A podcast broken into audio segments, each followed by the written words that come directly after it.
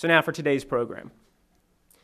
We're all familiar with the dramatic contributions of Thomas Jefferson to American history. I dare say this room wouldn't be this full if we were not. So, what can you say about Jefferson? Author of the Declaration of Independence, wartime governor of Virginia, emissary to France, author of Virginia's Statute for Religious Freedom, Secretary of State, President, architect, farmer, and indefatigable letter writer. All these contributions are familiar, but what isn't so well known to most people are his years in retirement. Jefferson returned to Monticello in 1809 at the end of his second presidential term, and he died there 17 years later. In his new book, Alan Pell Crawford reveals the private Jefferson at home, coping with debt and illness, mediating family quarrels, and navigating public disputes, but still a towering figure in the early republic. Mr. Crawford's previous book on a Virginia subject was Unwise Passions, a true story of a remarkable woman and the first great scandal of 18th century America. Many of you remember that book, I'm sure, and also Mr. Crawford's talk here in 2001 on the subject Growing Up in Jefferson's Shadow The Unwise Passions of the Founder's Children. So please welcome back Alan Pell Crawford, who will speak to us about his new book, and I'll put in a shameless merchandising plug, it's for sale at the shop. His new book, Twilight at Monticello The Final Years of Thomas Jefferson. Alan?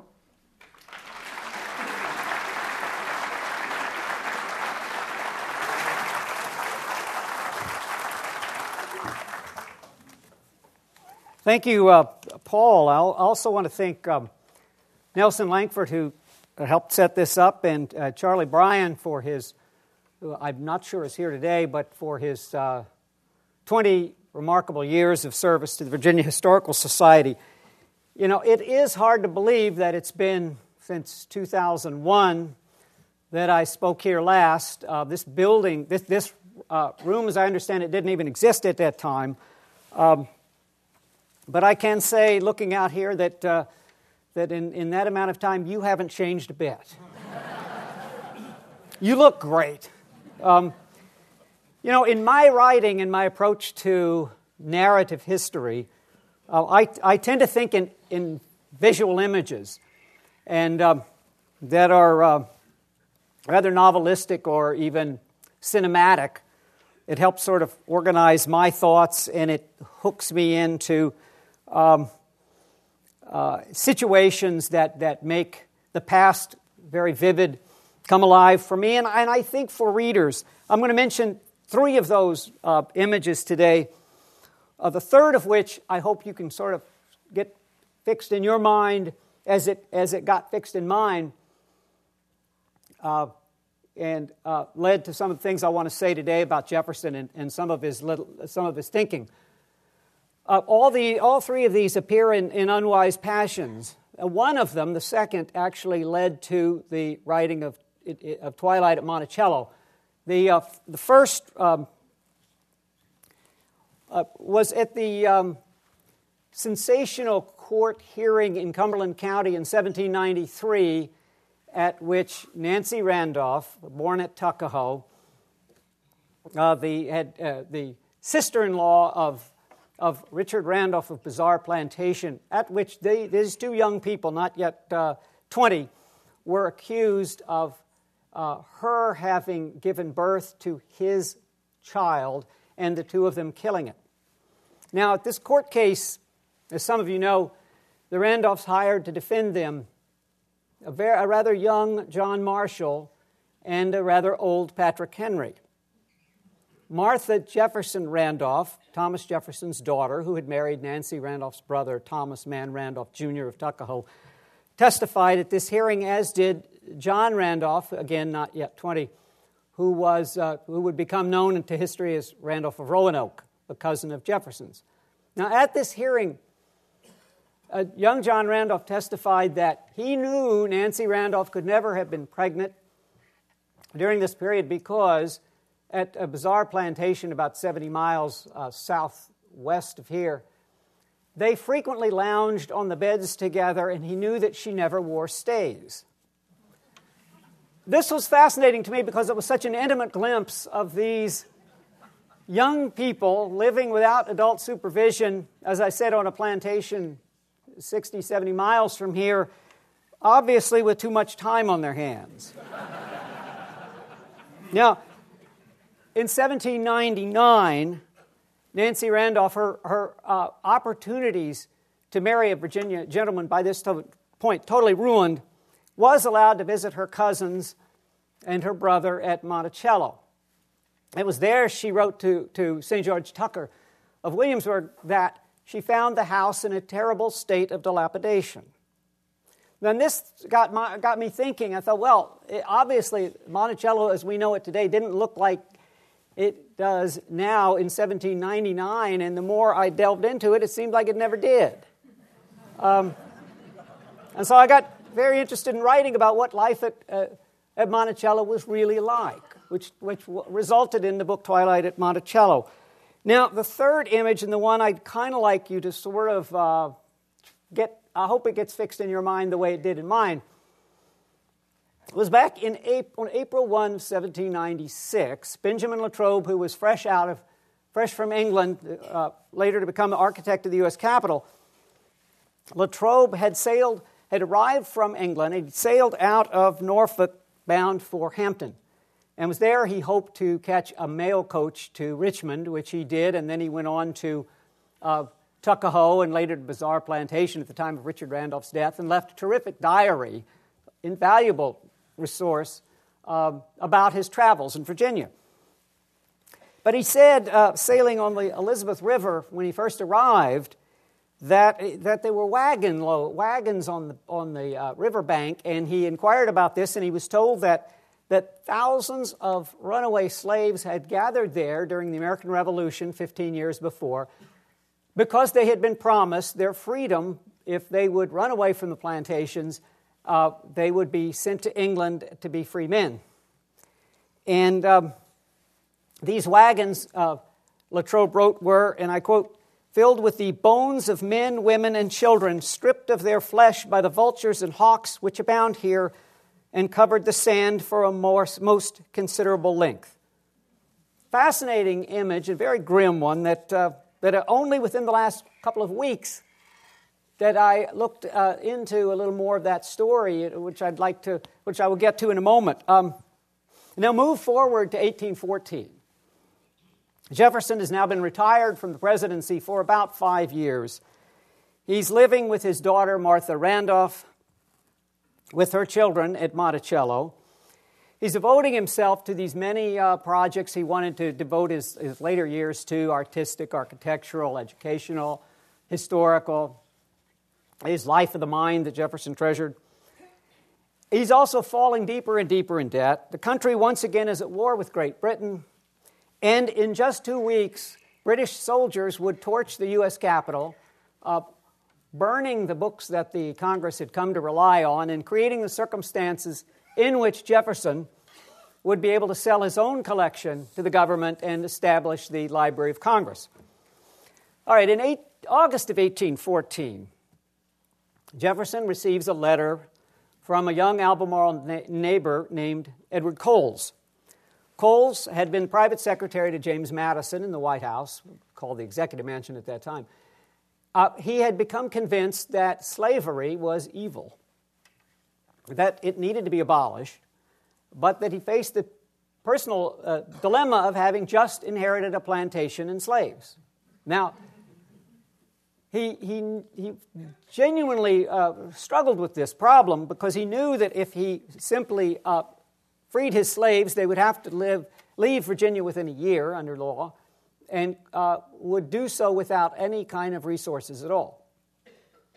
He could sell them to another slaveholder, but by, almost by definition, any slaveholder that would buy them from, from him would not have the scruples uh, Coles himself did about their treatment, and he thought this was not a, a good option.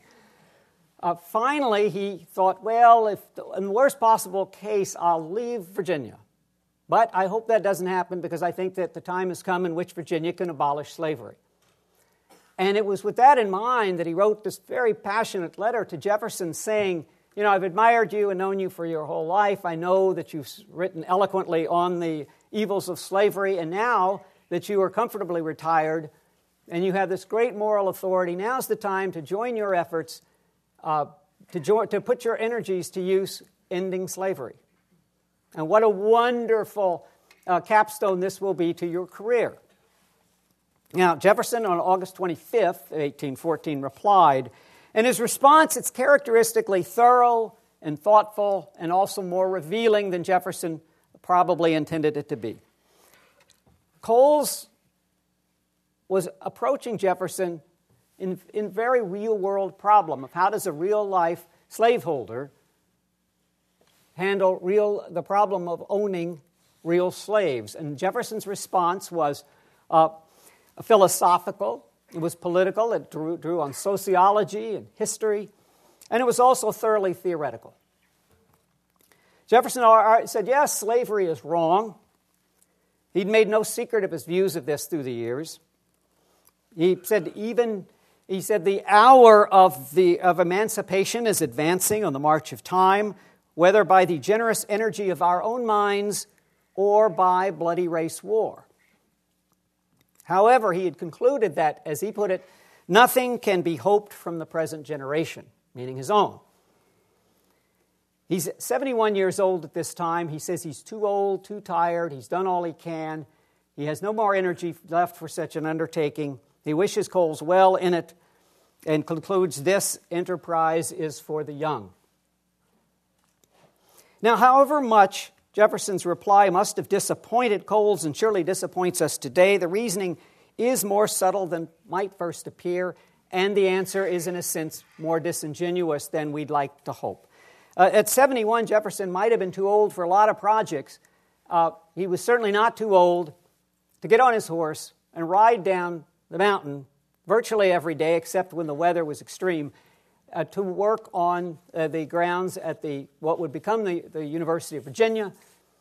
Uh, picked the curriculum, the, helped select the professors, designed the building, did all these wonderful things that I'm grateful that he did but he was also at 71 still a man with a great deal of energy and enterprise.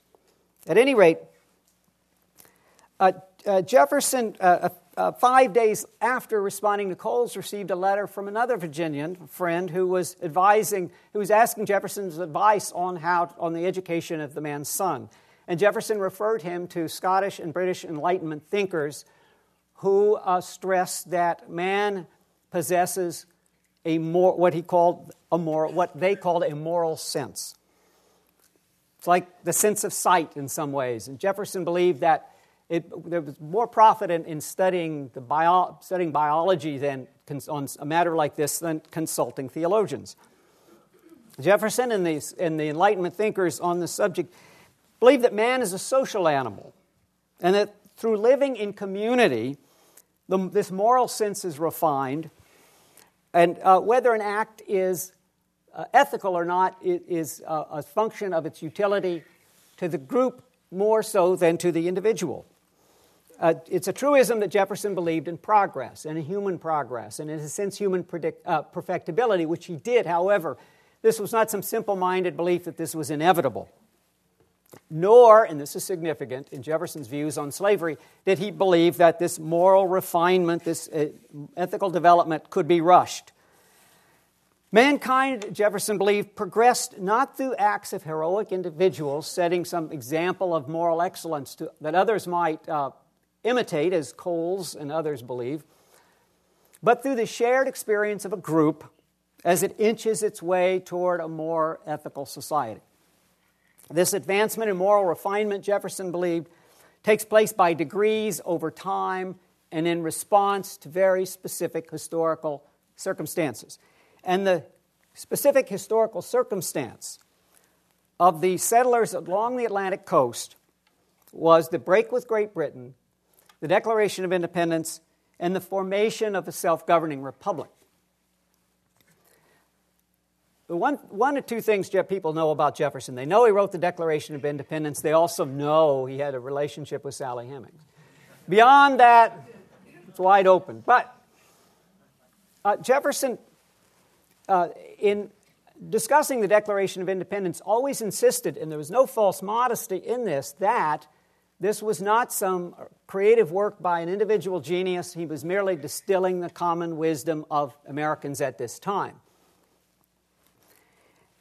And, he, and he's telling the truth there. It, the, this achievement marks the significant moment in human progress, and through it, Jefferson believed, by arriving at this understanding, the need to form a new uh, government. These settlers had reached a new level of moral development. But Jefferson believed the settlers who had made this revolution were white. And this refining experience, because it was an experience, uh, could not be artificially transplanted into people who, through no fault of their own, were not participants in it. Now, Jefferson always viewed slavery as a crime not against individual slaves, but against the, an entire people. It was a national uh, crime, and for Jefferson, the question was never are uh, African Americans uh, human? The question for Jefferson was whether African Americans could ever become Americans. He said these, these aren't Americans, never will be. They were dragged here against their will from Africa by English slave traders who lacked the moral refinement that Jefferson and his contemporaries had. Um, and as long as that was the case, they would remain a captive nation within our borders. Whatever country a black man might choose to call his own, Jefferson wrote in Notes on the State of Virginia, it must be any other than the one in which he is born to live and labor for another. And just as American whites had created their own nation along the Atlantic coast, Jefferson believed that uh, African blacks in bondage in this country would have to forge their own civilization elsewhere through unique historical experiences of their own. Only as a free and independent people, he said, would they develop these virtuous habits of mind that render people capable of self government. Now, the solution to this for Jefferson was, as it was for a lot of thinkers of the day, was expatriation. Uh, slaves would have to be colonized somewhere else, perhaps in the American Southwest, but more likely in the West Indies or in Africa. And there they would form their own civilization.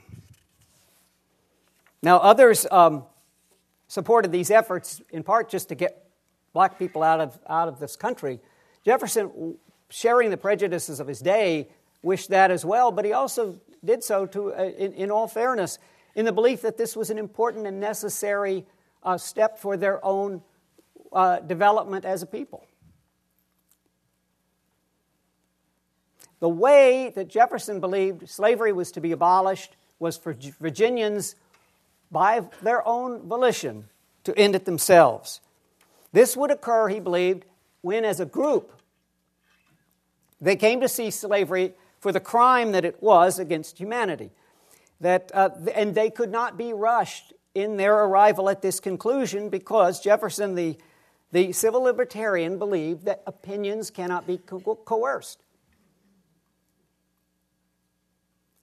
The refinement of the moral sense could not be uh, enforced from without. To do so, for others, for people other than Virginians or South Carolinians or Georgians, to uh, for someone other than, than these different uh, states to, abolish, to, to enforce abolition on them would be to violate the Declaration of Independence itself and the entire scheme of American self government. And these, the principles for which this achievement had been made would not be violated, Jefferson believed, simply because passionate people could be impatient. Truth advances and error recedes by steps only, Jefferson observed, and to do our fellow man the most good in our power, we must lead where we can, follow where we cannot, and still go with them, watching always the favorable moment for helping them to another step.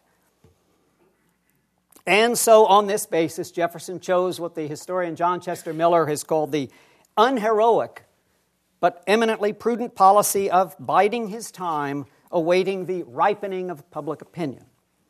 Well, 35 years later, the issue of slavery as invading armies devastated Virginia was indeed settled. Uh, a later generation, as Jefferson predicted, would settle this matter. Now, I said a, a moment ago that Jefferson believed that the blacks were not Americans in large part because they had not participated in the American Revolution. What Jefferson did not say, however, was that in Virginia, blacks were not allowed to do so.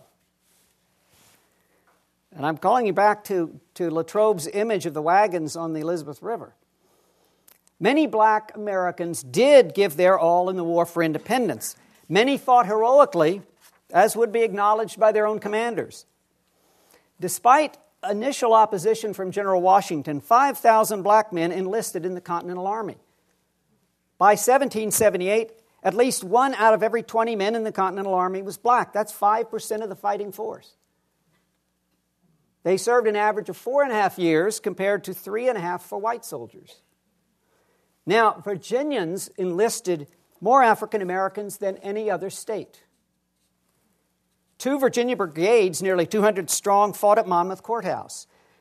One free black family from Lancaster County sent at least nine brothers and cousins to the Continental Army. But blacks were prohibited from joining the Virginia State Militia, as, were, as they were in many states, but those who did not enlist were conscripted for non combat duties. 1776 in New York, all able bodied black men were, uh, were conscripted to for- help the soldiers fortify the town. In Virginia, when Jefferson was governor, the state bought black men, women, and children to labor for the state in lead mines as wagoners, blacksmiths, carpenters, and in the state owned ironworks where they forged cannons. Now, none of this is to suggest that the British, who promised slaves their freedom for running off and helping the Loyalist cause, performed any more admirably than did the Patriots. At British insistence, for example, runaways built the fortifications at Yorktown. Many died in the shelling. In fact, Yorktown's an interesting case because uh, one uh, runaway black named uh, James, runaway slave named James Armistead, uh, endeared himself to Lafayette Lafayette persuaded him to volunteer in Corn, first at Benedict Arnold's force and then in Cornwallis's. He uh, endeared himself to Cornwallis to the point that Cornwallis thought he was spying for him. In fact, Armistead remained a, a spy for um, Lafayette. And when Cornwallis visited Lafayette after the surrender, he found Armistead in Lafayette's tent, chatting amiably with him. Um,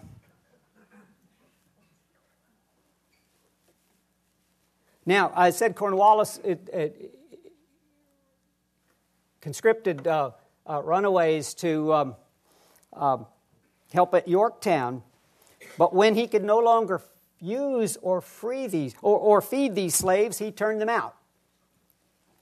As one soldier said, they might be seen scattered about in every direction with the smallpox for their bounty and starvation and death for their wages. Others, as Latrobe found out, had gathered at the river. Having been denied their freedom here at home, they hoped against hope to find it elsewhere.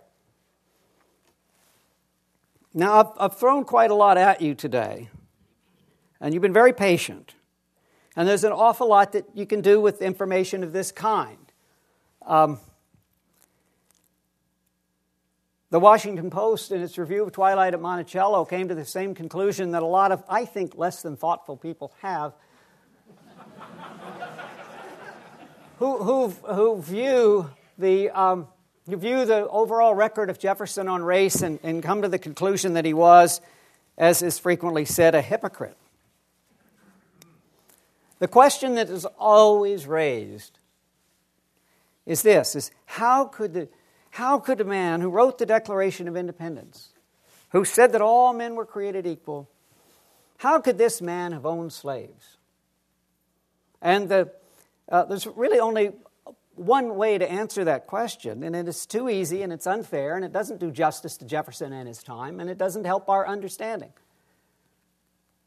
To, to conclude, as a lot of, uh, uh of people do, that Jefferson, well, he was just a hypocrite, may make the person who, who says that feel better about themselves in some way and superior, and, and I find it condescending, um, doesn't explain very much. It's histo- as, as, as a writer on history, I've never claimed to be a historian, but as a writer on, hi- on history, um, it's not even a, a productive question. It doesn't lead you anywhere. You don't understand any more about the man or the period or yourselves or your nation's history by asking the question in that way. But if you reverse it, you come to a very, you, you, it takes on a different form. The question then becomes how could a man born into a slaveholding society who inherits slaves, who comes by more slaves in his marriage, who is dependent upon slave labor for his economic wherewithal, how could this man have concluded that slavery was wrong, could have gone on record throughout his life in, in, in written documents like Notes on the State of Virginia, or as a legislator in the House of Burgesses when he authored, uh, very early in his career, he authored legislation to, for the gradual emancipation of slaves. Uh, which this is, by the way, what led him in part to the conclusion that nothing was to be hoped by his generation. The thing never got out of committee. Um, he stated his opposition. As, for, for a time, he was opposed to the uh, extension of slavery into the Northwest Territories. And he made, no, uh, he made no secret of his belief that this was evil. So, how could a man with this, this situation, with it, coming for, as he did uh, from a slaveholding society, have come to these conclusions? And in his faltering and incomplete and disappointing way, nevertheless, made some efforts to end it. You ask the question in that way, and you can have a substantive conversation about the provenance of ideas, about moral progress, and about the sophisticated thinking of a very serious, serious man, Thomas Jefferson. You ask the question in that way, and for me anyway, my admiration for him increases. Um, I hope yours does as well. Um, and I hope that, that when that subject comes up, that's sort of the way you begin to think of it. One thing I've learned in, in studying Jefferson is the man's thinking is much more subtle than I imagined it to be, and that I think most writers on Jefferson understand. Um, and I can see by the clock that, that, that now comes for me the scary part of this time together. I remember uh, uh, about two years into my research, which was all of about four or five years, someone asking me, Alan, is there anything about Thomas Jefferson at this point that you don't know? And I got asked that twice in one week by two different people. And I had to laugh because people write entire books on Jefferson and music, and Jefferson and wine, and Jefferson and architecture, and Jefferson and Madison. Endless. I scratched the surface. I know a little bit about a little bit. Um, I know there's probably 10 people in this audience who probably teach Jefferson, have studied him their entire lives, and are waiting like those. Uh, like those people who, like, like the Civil War buffs, who, who read books on the Civil War and then tell the author, you got that belt buckle wrong.